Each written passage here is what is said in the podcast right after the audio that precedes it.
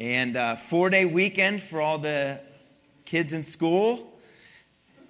And honestly, I was not expecting a whole, I wasn't sure what was going to happen, how many people would be in church, but we have a pretty good crowd for a four day weekend, people traveling. And uh, so that's a good thing, amen? Right? And um, so last week I did something, I'm, I'm, new here. I just want everyone to know I'm new, so I'm making lots of mistakes, uh, doing things wrong. It just happened. My wife says I do things wrong all the time, um, and that's probably true um, making lots of mistakes. But uh, last week I said the bad word that you're not supposed to say in this area. It starts with a W, um, and it has to do with the weather. It's not the word weather, but it, okay, I'm going to say it again. Watch what's going to happen. It's going to happen tomorrow. I said the word wind, all right, and windy, and I'm getting used to this area. And I even said last Sunday, I said it's actually kind of a calm day. And then Monday hit.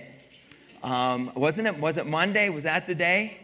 Monday or Tuesday, Monday, I, I came over to church. I couldn't even open the door to the vehicle. And I was like, you know, I, I was like, man, when they said don't use that word, watch out. But then I looked in the forecast for tomorrow. And I'm starting to learn when you look on the little app and it shows this stuff.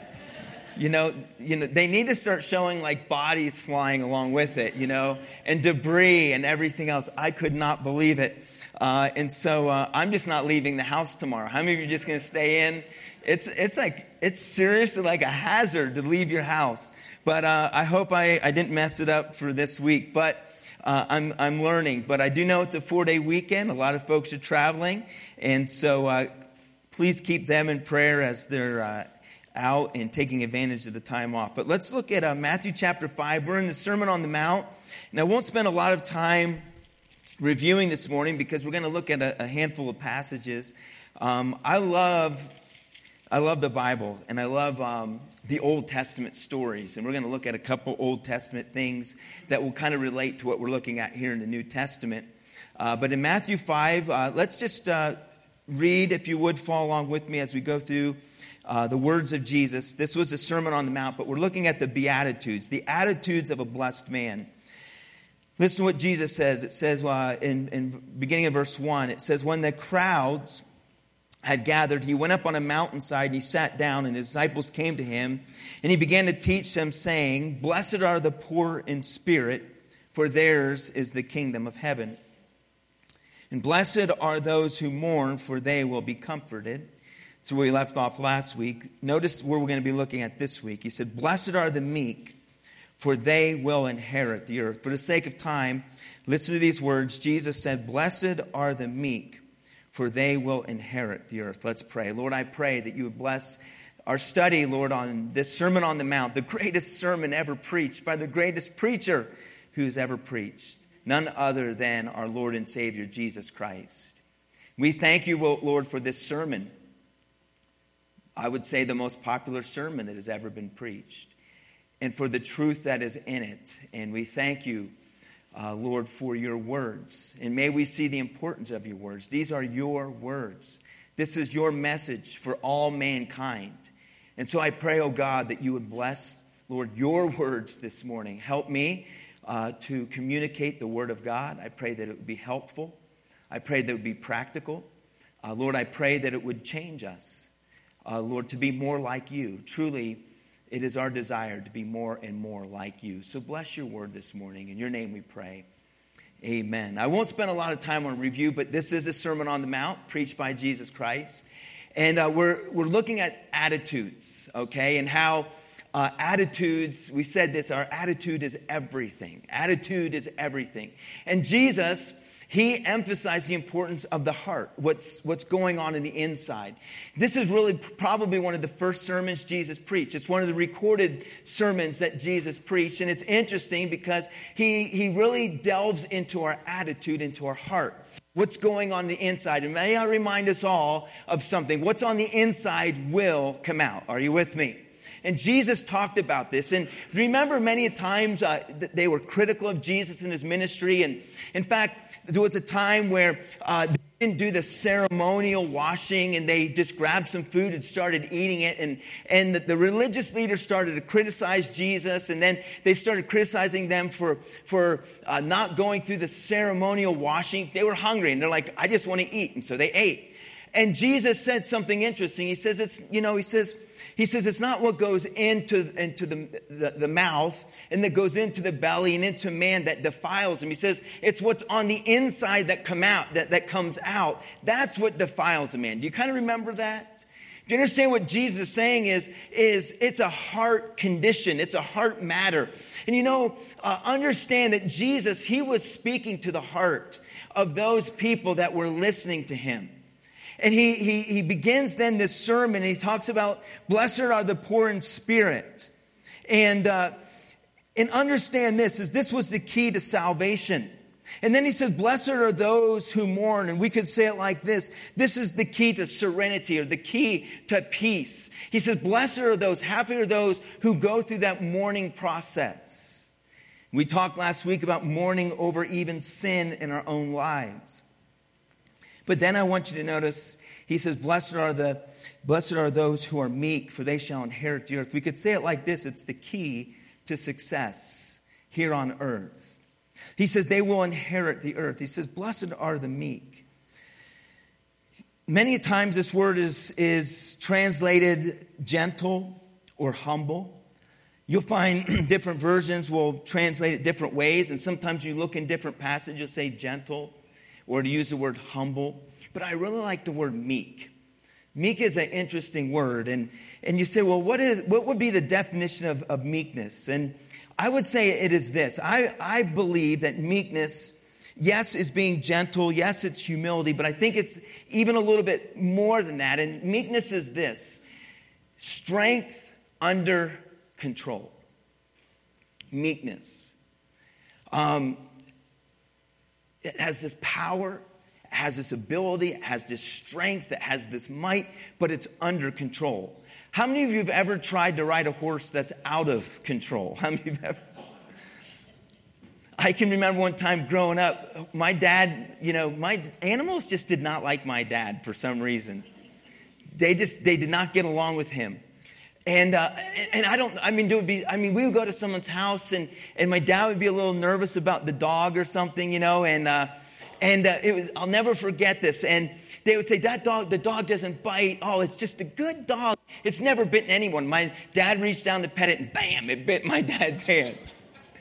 And I was, and I was like, wow, you know? And so I remember one time we were on this like camping trip. You know, you go on vacation, you go camping. And, and I have PTSD, seriously, from camping trips. Every time we went on camping trips, it rained. Like the whole time we are there. And we, when we camped, it was intense and it was, you know, like sleeping bags and tents. And we had a little hatchback. I mean, and we would fit a family, you know, all of us five into this little hatchback, crammed with, with tents and all of this gear to go camping. And uh, we would, you know, get it, and then it would rain for like two, three days, you know, typically. And then the one dry day, uh, you know, everything's sopping wet, and we were getting ready to leave and getting ready to go, go home. And my little sister, she just kept nagging. We, I want to ride a horse. I want to ride a horse. I want to go horseback riding. And so finally, my dad's like, okay, we'll, we'll find somewhere to go horseback riding. And so we get out, and, and my dad even told the people, listen, animals and I do not get along. And he said, I, I don't even know if I want to go horseback riding. I don't, animals just don't like me. And they said, we'll get you the tamest horse you have. It's broke, it's tame, and, uh, and you know where this story is going. And so we all get on our horses, and they help my dad get up there. Uh, he's vertically challenged like myself. You know, but you know what I mean by that? He's short, okay? they pulled this little stool over, and they, they put him up on that horse. And I am not kidding. I cannot make this up. Within 20 to 30 seconds, the horse starts trying to buck him off and it starts, it starts, you know, kicking and, and, and it starts reaching back like it's almost like it wants to bite him. And my father said, this is the friendliest horse you have. I remember I loved it. You know, I thought this is God getting back at him for all the times, you know, all those times. And I remember looking back and he was, he, you know, they're supposed to follow the other horse. Oh no, that horse is down over the hill and back up over here. And they would have to keep sending someone down to grab that horse. And they said, we just don't understand it. You know, but a horse is strong and powerful, but listen, when it's out of control, it's a dangerous thing. And I'm telling you, my dad almost lost his life that day.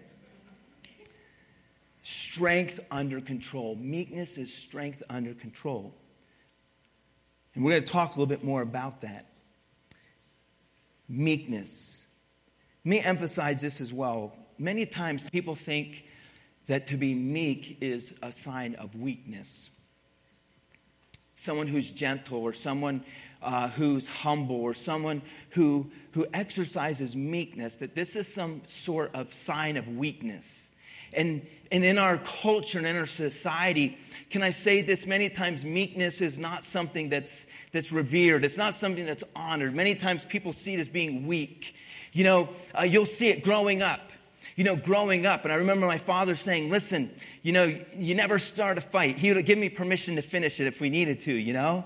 But he would always say, you know, the best thing you can do is just walk away to just walk away. And isn't it sad in our, in our culture? It's, it's this idea that if you walk away, that you're weak, that if you don't get the last word in, that somehow that shows that, that you are weak and you are not strong. But can I tell you something? In the scripture, in the word of God, Jesus emphasizes something very important. And that is this, is that meekness is strength under control. And that it is something that, that is, is honorable.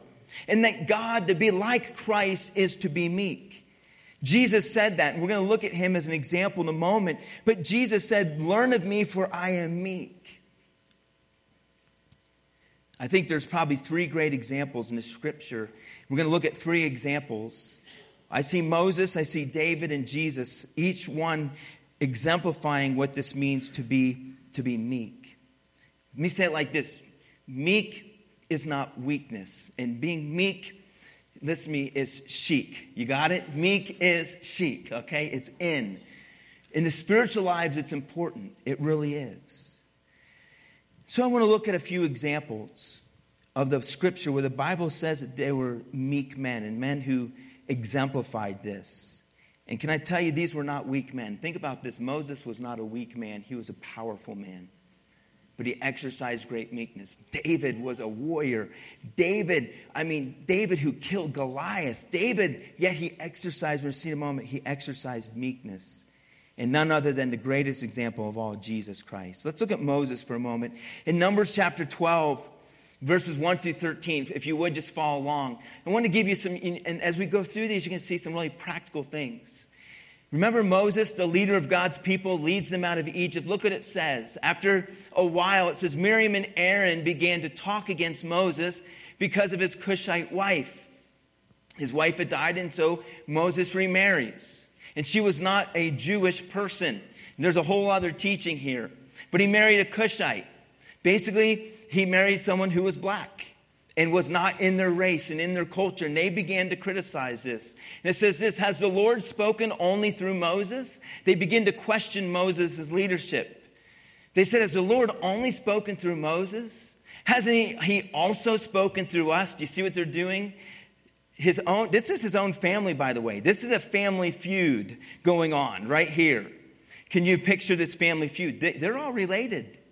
And this is their family. And it became a family squabble, which, by the way, kind of leached out to the community. By the way, there's a whole lot of preaching here, but can I say this, brothers and sisters in Christ and family of God, we need to be careful how we conduct ourselves because, listen, our testimony carries out into the community. And so this family feud now becomes something, becomes a, a national problem the nation of Israel, God's people, and they begin to criticize Moses. And, and they say, hasn't he, hasn't he spoken through us? As, and, and it says, and the Lord heard this. Boy, there's a whole sermon right there. The Lord hears everything. Amen? He hears everything and he sees everything. Now, Moses was a very humble man. In some versions, you'll say this, he was a very uh, meek man. Same word. Moses was a humble or meek man. Notice this it said, more humble or meek than anyone else on the face of the earth. As the Lord said to Moses, uh, Aaron and Miriam, come out to the tent of meeting, all three of you. So the three went out. He says, We're going to have a meeting. All three of you, I want you to come out. And I'm gonna, it was called the, the tabernacle or the tent of meeting, where God would meet with them. It says, And then the Lord came down in a pillar of cloud. And he stood at the entrance to the tent and summoned Aaron and Miriam when the two of them stepped forward. So he says, You two step forward. And so they do. And he said, Listen to my words. When there is a prophet among you, I, the Lord, re- reveal myself to them in visions. I speak to them in dreams.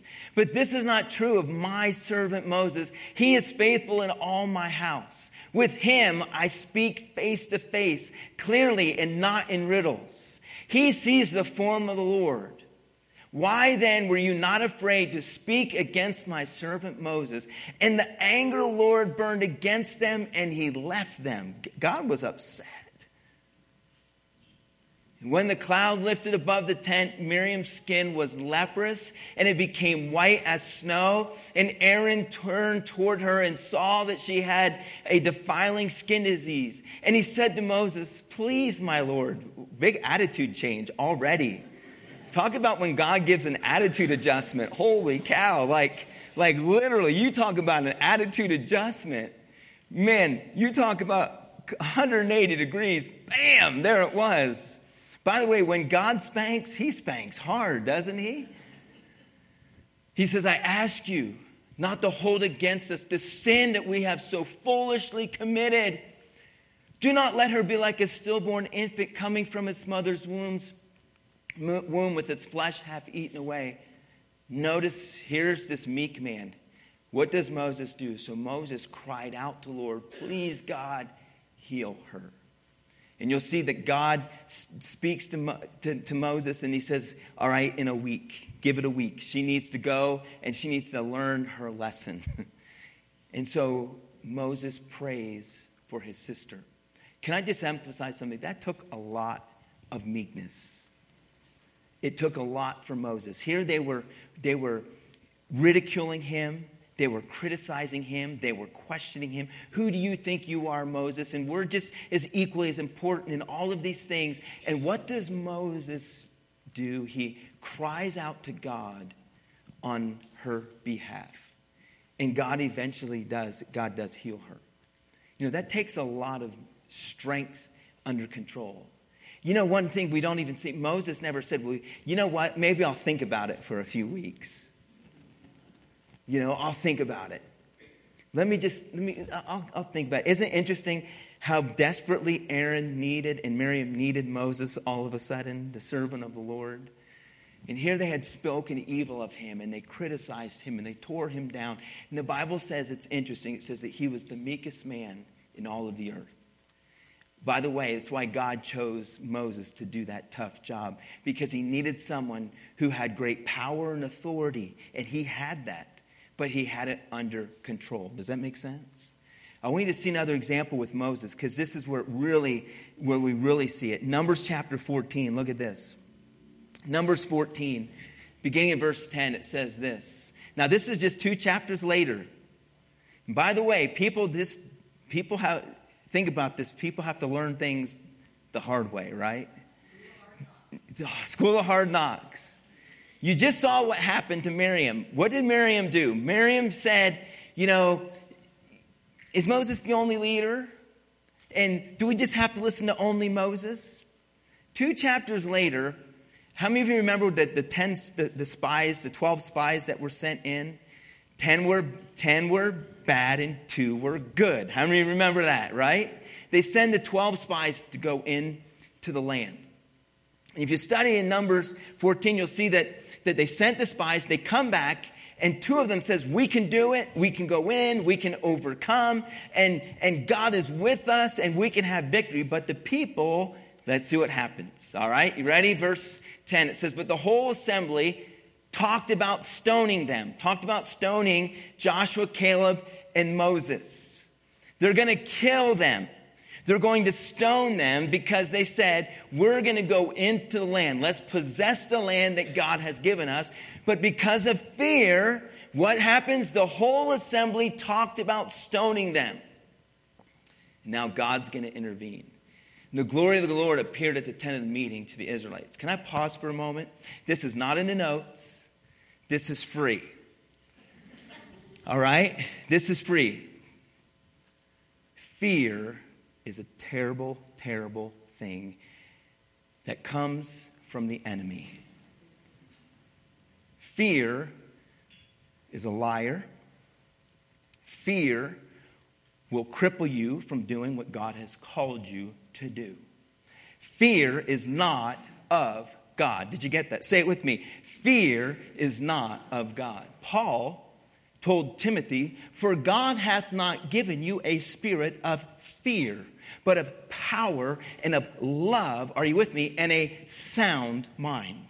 Boy, I can preach right here for a while, but can I tell you something? These were God's people called to go in and possess the land. And God had just, and we're going to read in a moment, God had delivered them from Egypt. And He had given the 10 plagues. He had parted the sea, destroyed the Egyptian army. He had provided for them food and shelter and clothing. Their clothes didn't wear out. And God is providing for them and guiding them and leading them. He gave them a pillar of fire night to keep them warm and to give them light.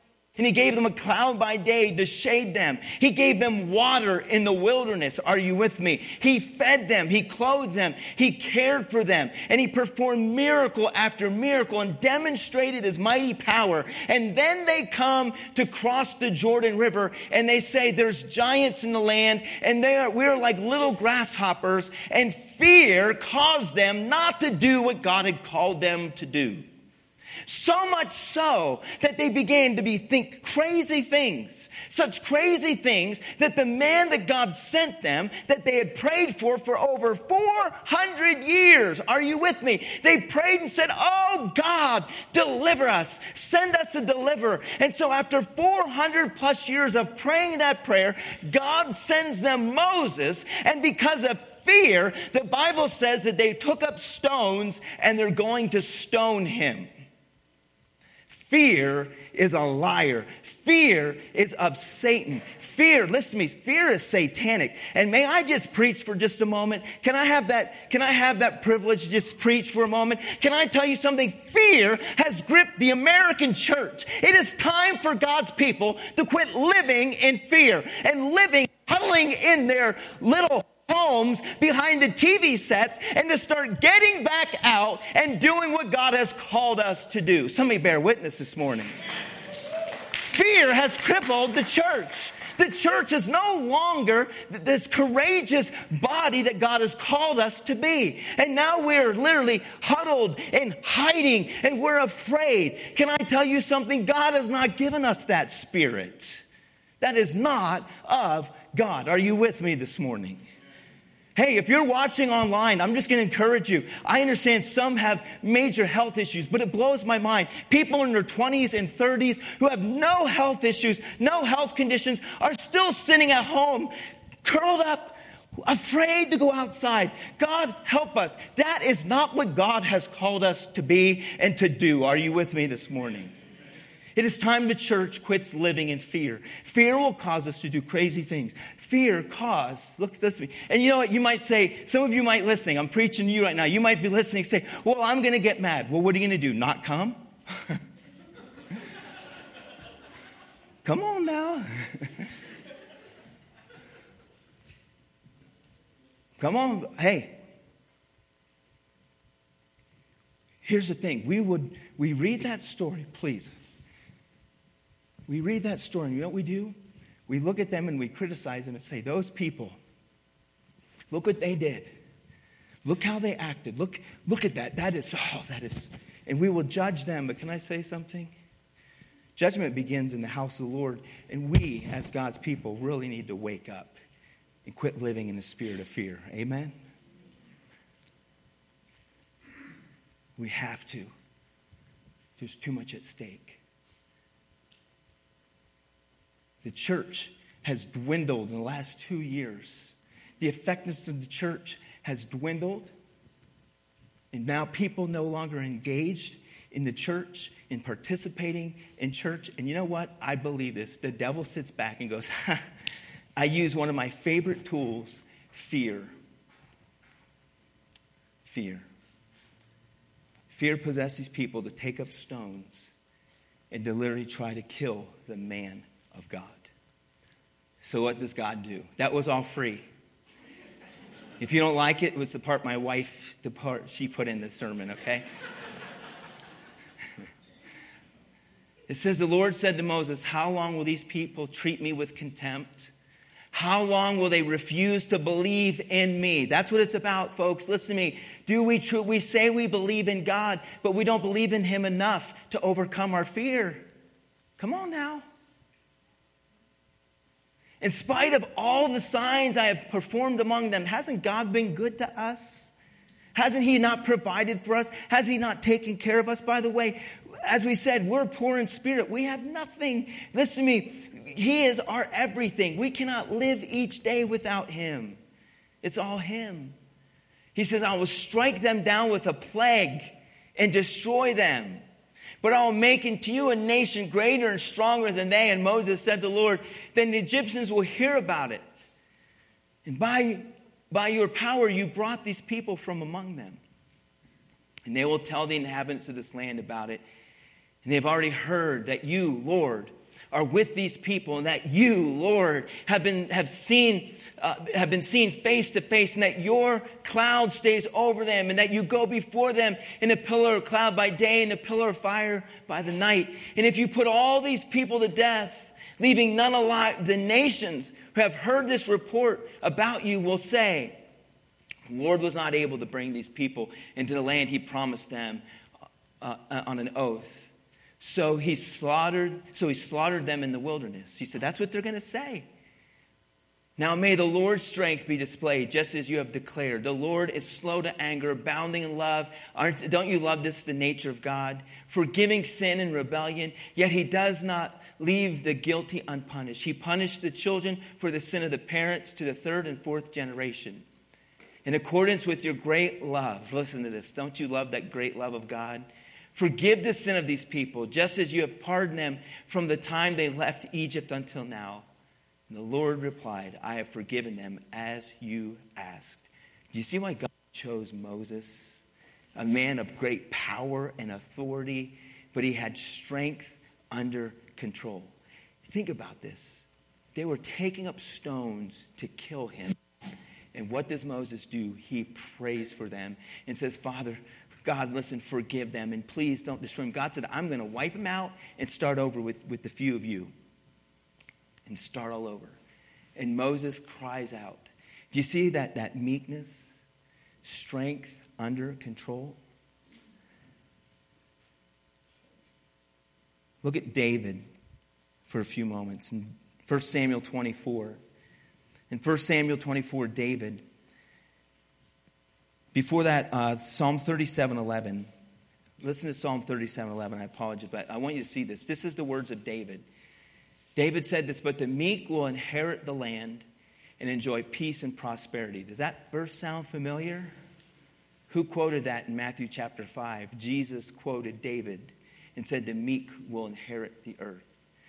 Notice David, an example. David, a warrior. David, a man who had slain the Bible says they said his tens of thousands. David, this mighty man of valor, the one who killed Goliath. Yet we see him exercising meekness. Do you remember Saul became very jealous of David? Notice this account. It says, After Saul returned from pursuing the Philistines, he was told, David is in the desert of the En Gedi. It's the place of the kid. I've actually been there. There's all these little goats about this tall, and they can climb and stand on almost anything. I remember looking over out of our bus when I was getting ready to get, and they were on top of all the cars in the parking lot. The place of the kid. They're these cute little, these cute little goats. They're still there after all these years. It was named after those little, the little place of the kid, the little goats. They look like little mountain goats. They're tiny little things. They're cute little things. I'm sure they're delicious too. Uh, amen, right? Isn't it hunting season or something? I, listen, I love all God's creatures. Amen? Right next to my mashed potatoes and gravy.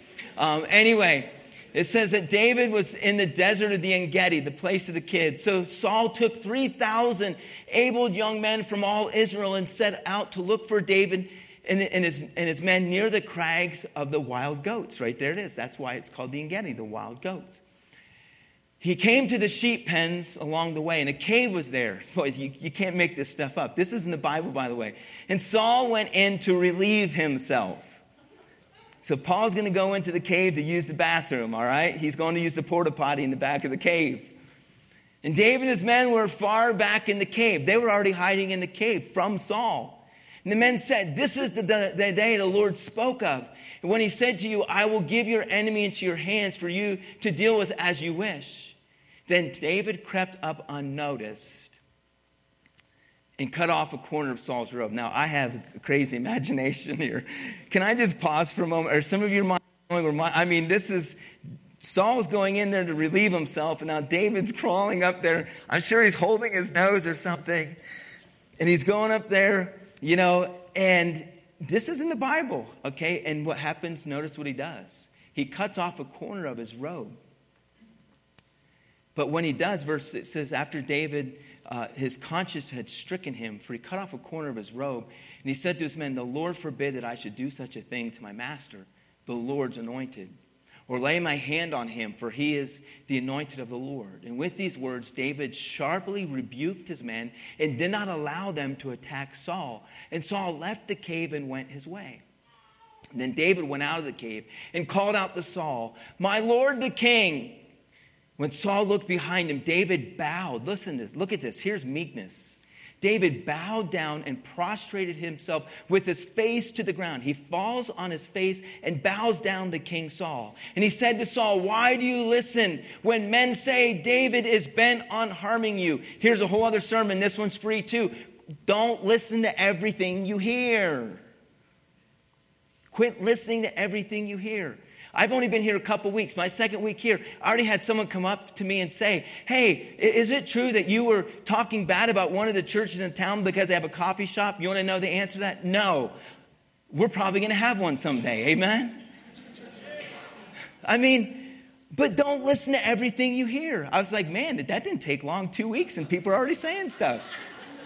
I was like, I'm feeling pretty good. I'm fit, fitting right in. I can care less if they have a, if you have a massage parlor, that's fine. Whatever, you know, do it for Jesus. Amen. If you need a little caffeine, drink some. I don't know. I don't get it, but it just blows my mind. And here, David said, "Listen, people are saying these things about me. It's not true. It's not true." David showed his loyalty. He says, This day you have seen with your own eyes how the Lord delivered you into my hands in the cave. And some urged me to kill you, but I spared you. I said, I will not lay my hand on my Lord because he is the Lord's anointed. See, my father. He called him his father. Talk about reverence and respect. He said, Look at this uh, piece of robe in my hand. I cut off the corner of your robe, but did not kill you. See that there is nothing in my hand to indicate that I am guilty of wrongdoing, of rebellion. I have not wronged you, but you are hunting me down to take my life. May the Lord judge between you and me. May the Lord avenge the wrongs that you have done to me. But my hand will not touch you. As the old saying goes, from evil doers come evil deeds. So my hand will not touch you. Against whom has the king of Israel come out? Who are you pursuing? A, a, a dead dog? A flea? May the Lord be our judge and decide between us. May he consider my cause and uphold it. May he vindicate me by delivering me from your hand. When David finished his saying, Saul, Saul asked, Is that your voice, David, my son? Notice what Saul does, and he wept aloud. You are more righteous than I, he said. You have treated me well, but I have treated you badly. You see the meekness of David? Strength under control. He could have snuffed out Saul's life, he could have killed Saul. Saul was hunting him down and pursuing him. And he had every opportunity, but he exercised strength under control. This is long before David was king. Look at this other account near the end of his time as king in 2 Samuel. We're almost done. Just bear with me. 2 Samuel chapter 16. And look at this. I want you to see that this was not a one time occurrence in the life of, of David. A David who said that blessed are the meek, for they shall inherit the earth. And by the way, did you notice what meekness does? Meekness is this meekness is strength under control. It's this letting God fight our battles for us. He says, Let God, I'll let God judge. I'll let God do this. When we're not exercising meekness, we are taking things into our own hands.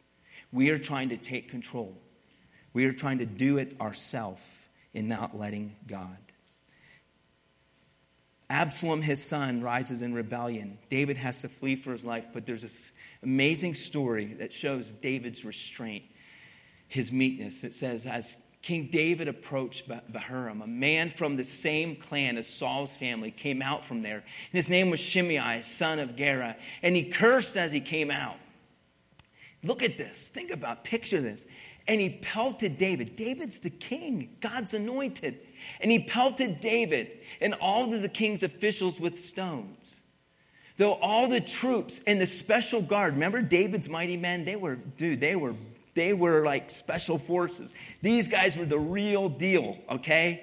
He has his special forces on both sides, on the right and the left, and he, and he cursed. And Shimei said, Get out, get out, you murderer, you scoundrel. And he pelted David and the king's officials with stones, the Bible says. And the Lord had, he says, and the Lord had repaid you for all the bloody, uh, all the blood you shed in the household of Saul. By the way, David did not kill Saul. Saul killed himself. And, and David made an oath that he wouldn't kill the king's family, and he didn't. So this is a, once again lies and twisted, just twisted garbage that this man is just pursuing. By the way, it was, it's kind of like like the news, you know? Everything's twisted. Here we go. And he says this He says, In whose place you have reigned, the Lord has given the kingdom into the hands of your son.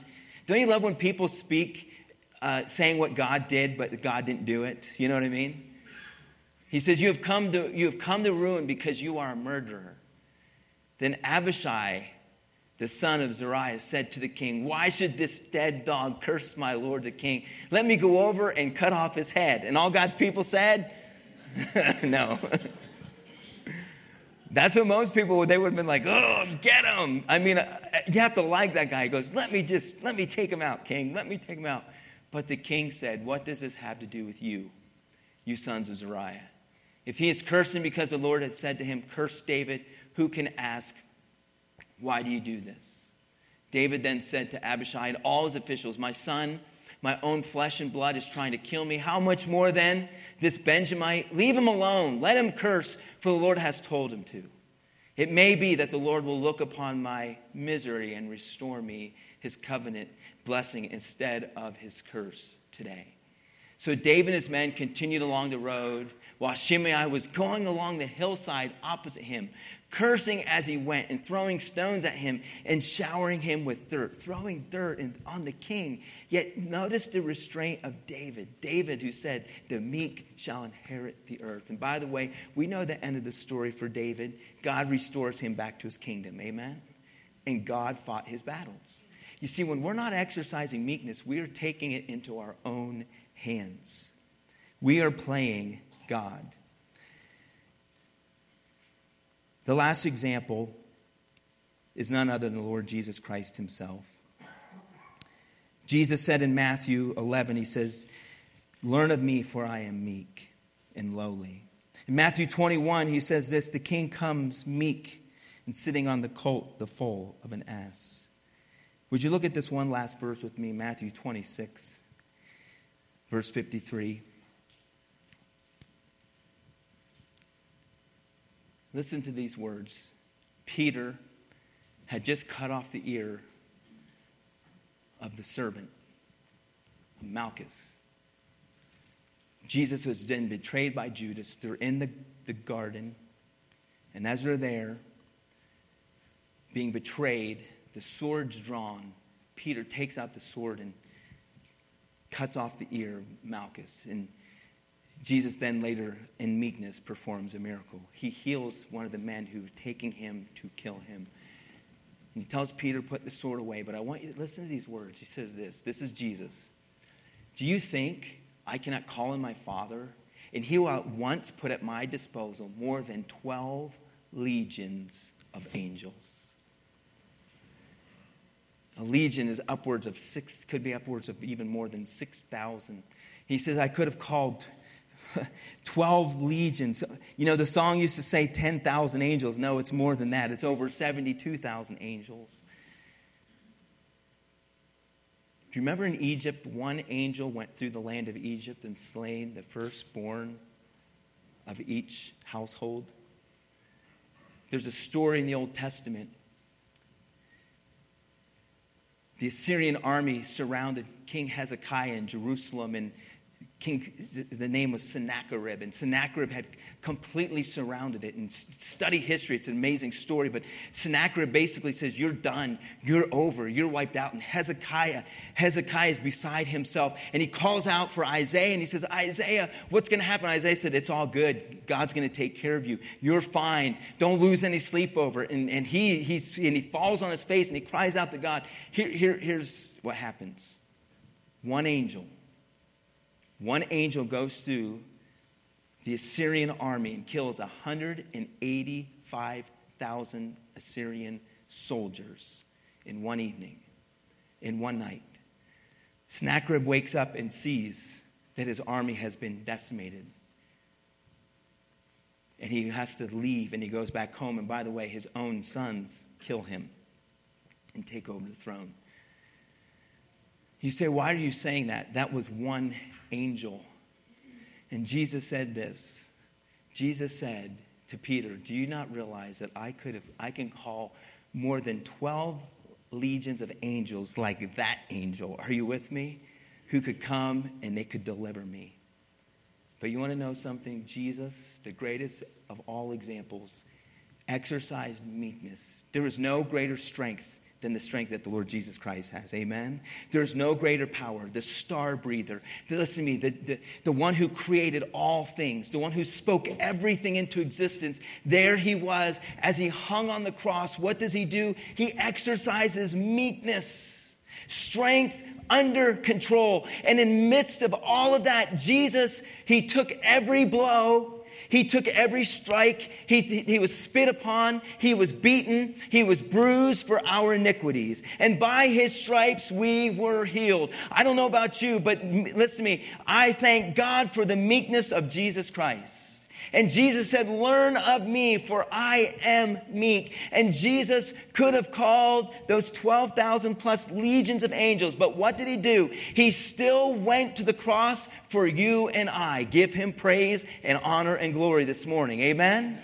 Praise the Lord for his meekness. Meekness is not weakness. Meekness is the opposite in fact, it takes a whole lot more to exercise meekness, to turn the other cheek, to treat others the way we want to be treated. Would you stand with me this morning? In a moment, we have a word of prayer, but let me just emphasize it like this as we're finished. Let's make this real practical this morning. What would meekness look like in our lives? What would meekness look like in our marriage, in our homes, in our families? You know, over the years, been a pastor in churches and things, and I've had I've had people say things like this. Well, Pastor Joe, that's just so and so. That's just how they are. That's just. Can I say, no? That's not acceptable. Are you with me? You know, I've been in church where they're like, that's just that's that person. That's their personality. They're just. They would say to me, Pastor Joe, I just want you to know, I just I just let people have it. I did. That's just my personality. No, what you're admitting is you're not really spiritual. Okay? Because what does the Bible say? The Bible says that the fruit, the manifestation of the Spirit, you know what one of them is? We say, well, love and joy and all that, but one of the manifestations of the Spirit is meekness, strength under control. Sometimes we think that if I let people have it and I just tell them, you know, and so what would meekness look like in our homes as parents? Maybe if we're a little, more meek with our kids. Husbands and wives, if we're a little exercising a little more meekness. Yeah, maybe we can let them have it. Maybe they were wrong and we're going to tell them all about it. Or maybe if in our marriage and in our homes, in our families, and can I just say this? Let's be honest. Churches and church, someone wronged you? What if we had a little meekness and instead of fighting back and arguing and fighting and feuding, that we said, you know what, I'm going to pray for this person. What about that person at work, okay? What about that person at work who makes your life miserable? And they do. They try to push every button. And you're just, you're going to let them have it. Can I say this? Maybe you should just pause for a moment. Let God fight your battles. Amen? And say, I'm not going to take this into my own hands. I'm going to let the Holy Spirit work and, and do what David did and, and say, let, let God, let God fight my battles. Okay? Let God fight my battles. Maybe Moses, Moses prayed for his enemies. Jesus said to do the same thing in this Sermon on the Mount. He says, pray for your enemies.